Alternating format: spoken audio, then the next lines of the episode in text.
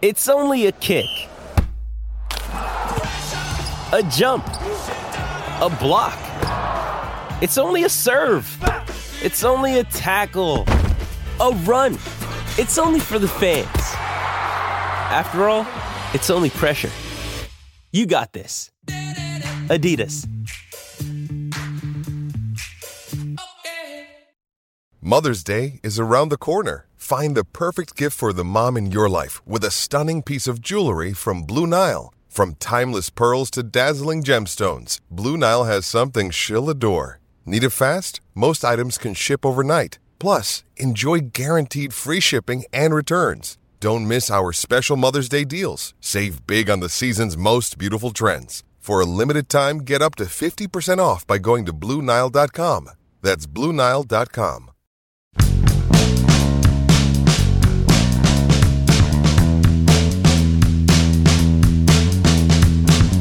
The only thing higher than Oneil Cruz's ceiling is his own confidence in his ceiling. Good morning to you.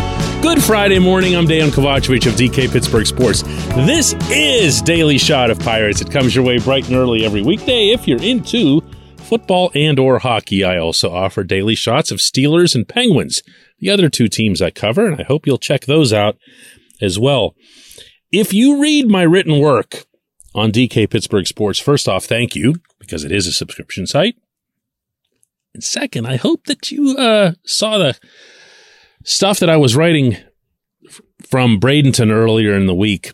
In particular, an annual column that I do attempting to survey the clubhouse to see who will be the next big breakout player. It's a fun thing that I've done, not to be taken too seriously, but last year, Bryan Reynolds was the one that pointed across the room and said it's going to be Jack Suwinski, even though Sawinski was ticketed for Altoona. Dude just totally nailed it. So this year I went around the room, got a bunch of different things. All of that's in the column. Again, I hope you can check it out. I'll leave a link on our YouTube file and other places where you might listen to Daily Shot. But I eventually get to Oneil Cruz to ask him his, and I wasn't using an interpreter. I'm always really careful in those situations because I, I don't want to ever put anybody in a position where they can get misquoted or say something awkward in what's not their own language, what's not their primary language. And his English is actually getting a little bit better. So I explained to him what this exercise was, but I put it in the simplest terms without, you know, appearing to be insulting or anything. And he's kind of looking at me funny. And I'm giving him some of the names that other players have given me, breakout guys like Jared Triolo, the defensive third baseman, like Matt Gorski, home run hitter. And he looks at me, his, his smile, you know, that big, big smile he has. And it gets super wide and he goes, me. And that was the end. He turns and walks away. It was fantastic. Like I was ready to write the entire column around this scene because you know what? He's right. He is that guy.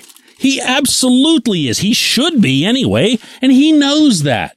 He knows that. He knows that he hasn't had a full breakout in the bigs until he does it over a full calendar year. And if you look at his stats from last year, and yeah, I know what the circumstances are, but I'm going to read them to you anyway.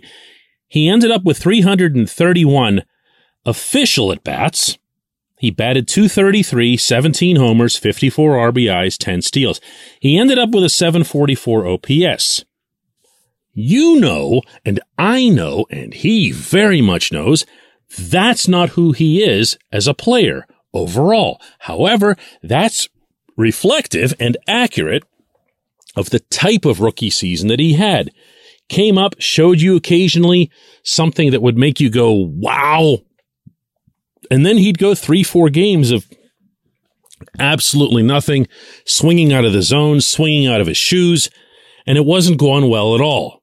There was even, I don't think it was justified, but murmuring that he could end up going back to the minors. And then he figured stuff out. He shrunk the strike zone. He started swinging at pitches that were at least somewhere in the zip code because he can put any of them out. And he did put some of those out, and he got more confident and more comfortable, including defensively. Sure, he would make those goofy throwing errors that you didn't really understand because, I don't know, he wouldn't set his feet right or whatever. Nobody with the Pirates really seemed to come up with a good answer for that either, as many times as I'd ask. But you saw all of it come together and you saw a player by late August and all the way through September who was what you'd want to see, meaning in that time, at that trajectory. But what we're going to see in 2023, if he has his way, obviously, won't be anything akin to those numbers that I just read to you. So what might they be? What do you think that they'll be? Could you see him hitting? I mean, you'd figure he could hit 30 homers by accident, right? Let's just start with those. Doesn't that seem realistic? He hit 17 and really was only productive, generally productive at the plate for about a month and a half. I, I could see him excuse meing his way to 30 home runs. So what's the ceiling there? Can I say 40? Can I say that? The Pirates haven't had a 40 home run hitter since Willie Stargell. No kidding. Brian Giles hit 39, but nobody's hit 40 since Willie had 44. What about the steals? What about with these new rules? He had 10 steals. Dude can absolutely fly like the wind. Does he have all the polish and everything else that you'd want? Be able to read pitches, whatever? It might not matter. They only get two pickoff throws now. There's a pitch clock in place. The bases are three inches bigger. Advantage runner. How high can that figure go? Could he be a 30 30 guy? Am I saying this? Could he be a 30 30 guy? RBIs, eh, they're not a, a skill. They're, they're something, they're a happenstance. If you do these other things, the RBIs will come. And a lot of it's, so much of it's out of your control, including obviously whether or not somebody else is on base. So I don't pay too much attention to that one. It, there are guys who are better in those situations than other, but I don't see it as a skill. That brings us to batting average and on base percentage. Last year, I mentioned he hit 233. He also had a 294 on base percentage. That's not good. Uh, neither of them actually, but that last one in particular. But again, I just don't look at someone with this natural God given ability and say to myself, he's going to stay stuck on a 294 OBP. He's going to find a way to reach base more often. I don't know if he's ever going to draw a ton of walks, but you did notice that he was drawing some in late August and into September, right? So what's the ceiling there? Like 350? I know I'm going way too high. But when you watch this guy, when you appreciate who he is, uh, what his personality is on top of that, and then factor in that he's only 24 years old, why put any kind of cap on him? You know, we have no idea what this dude's going to be. When we come back, J1Q.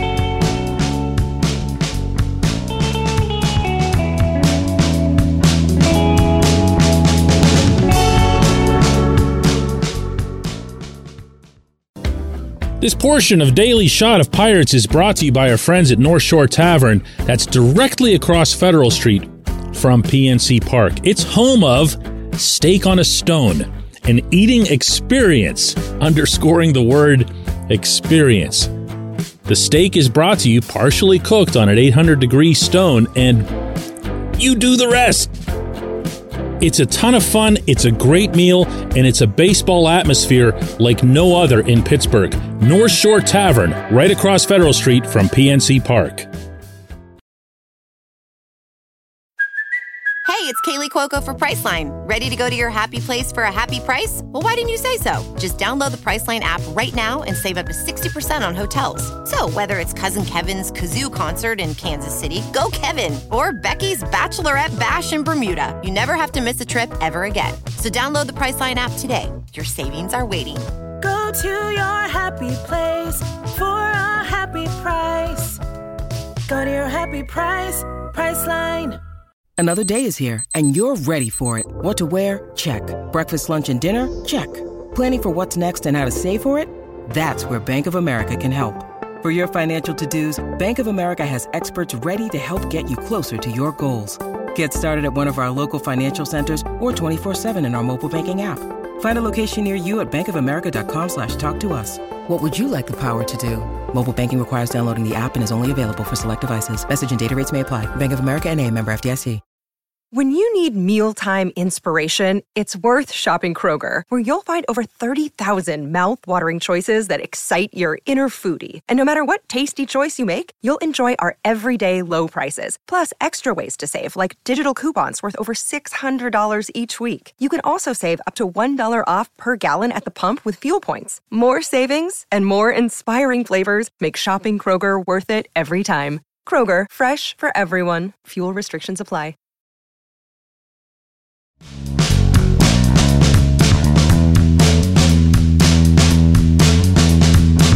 Today's J1Q comes from Casey, who coincidentally asks, What's this team's ceiling and what's this team's floor? All right, well, we can stay with the ceiling theme here, even if it's by accident. If you're talking about a record for 2023, first of all, I'm not all that invested in that specific subject just yet. I want to see how this team gets through Grapefruit League. I want to see how, in particular, this team's starting pitching comes around. Uh, if you see a clean bill of health for all these guys, the, the projected starters, and you see a continuation in particular for Mitch Keller and Roansy Contreras from where they were last year, and I'll even throw in JT Brubaker because of the way he finished in September. I'm not one of those people who gives up on Brubaker. I, I like him. I think there's something there, and I think it's worth continuing to pursue. That's that's going to be what decides, especially the early part of this season. Now, if I were also to see, say, for example, Quinn Priester, Mike Burrows, and they start pitching well and they do really well in spring training, whether it's in big league camp or not, Luis Ortiz, Johan Oviedo, you're getting into a different dialogue now because what you start doing then is you start looking at the schedule. And I've done this. You look at April and look at May and say, all right, what out of these are going to be tough series? How difficult is this early stretch going to be? Because then they just might have to, you know, kind of survive or tread water for a couple of months. Then these kids come up from Indy and that's what's ultimately going to decide this season. I hate to lay that on them, but hey, this offense looks extraordinarily different for example, with Endy Rodriguez behind the plate rather than 163 hitting Austin Hedges. That's no slight on Hedges as a big league ball player. He is an elite defensive catcher. But if it's either Endy or it's Henry Davis and they come up and they hit the way they're expected to hit relative to their pedigree, it changes the whole lineup. The whole lineup. What if someone were to take off, let's say at the third outfield position? What if someone were to just, you know, say pull a Suwinski and, and come up and just do really, really well? Okay. Not least of whom could be Suwinski himself, I should add. Then the team takes on a totally different look. They finally have some production coming from first base as opposed to the black hole that they had last year. They might get some pop out of Ke'Bryan Hayes. You know they're going to get some pop out of the two middle infield spots, and you know what you're going to get for the most part from Bryan Reynolds and Andrew McCutchen.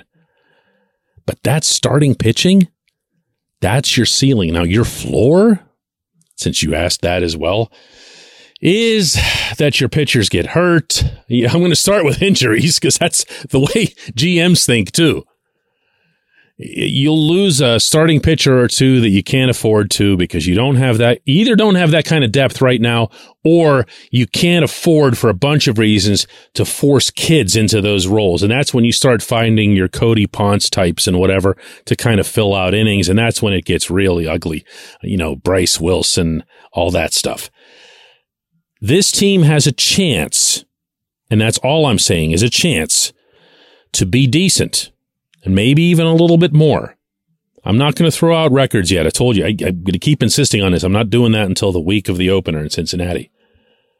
But the floor could be what we just saw because that's what ends up happening is you start moving guys at the deadline, veteran guys. Carlos Santana goes, Ji-Man Choi goes. I don't think they'll trade Cutch. I don't think there's any circumstance in which they trade Cutch. That would be kind of self defeating toward all the positive uh, feel that came of his return.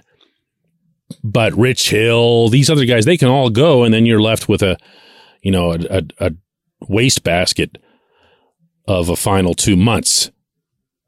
That's why record predictions are so, so hard with this team. Because when you get to the trade deadline, if they just start selling off, whatever it was that you thought of the team's caliber doesn't apply for the full 162 games. I appreciate the question. I appreciate everyone listening to Daily Shot of Pirates. We'll be back with another one of these on Monday.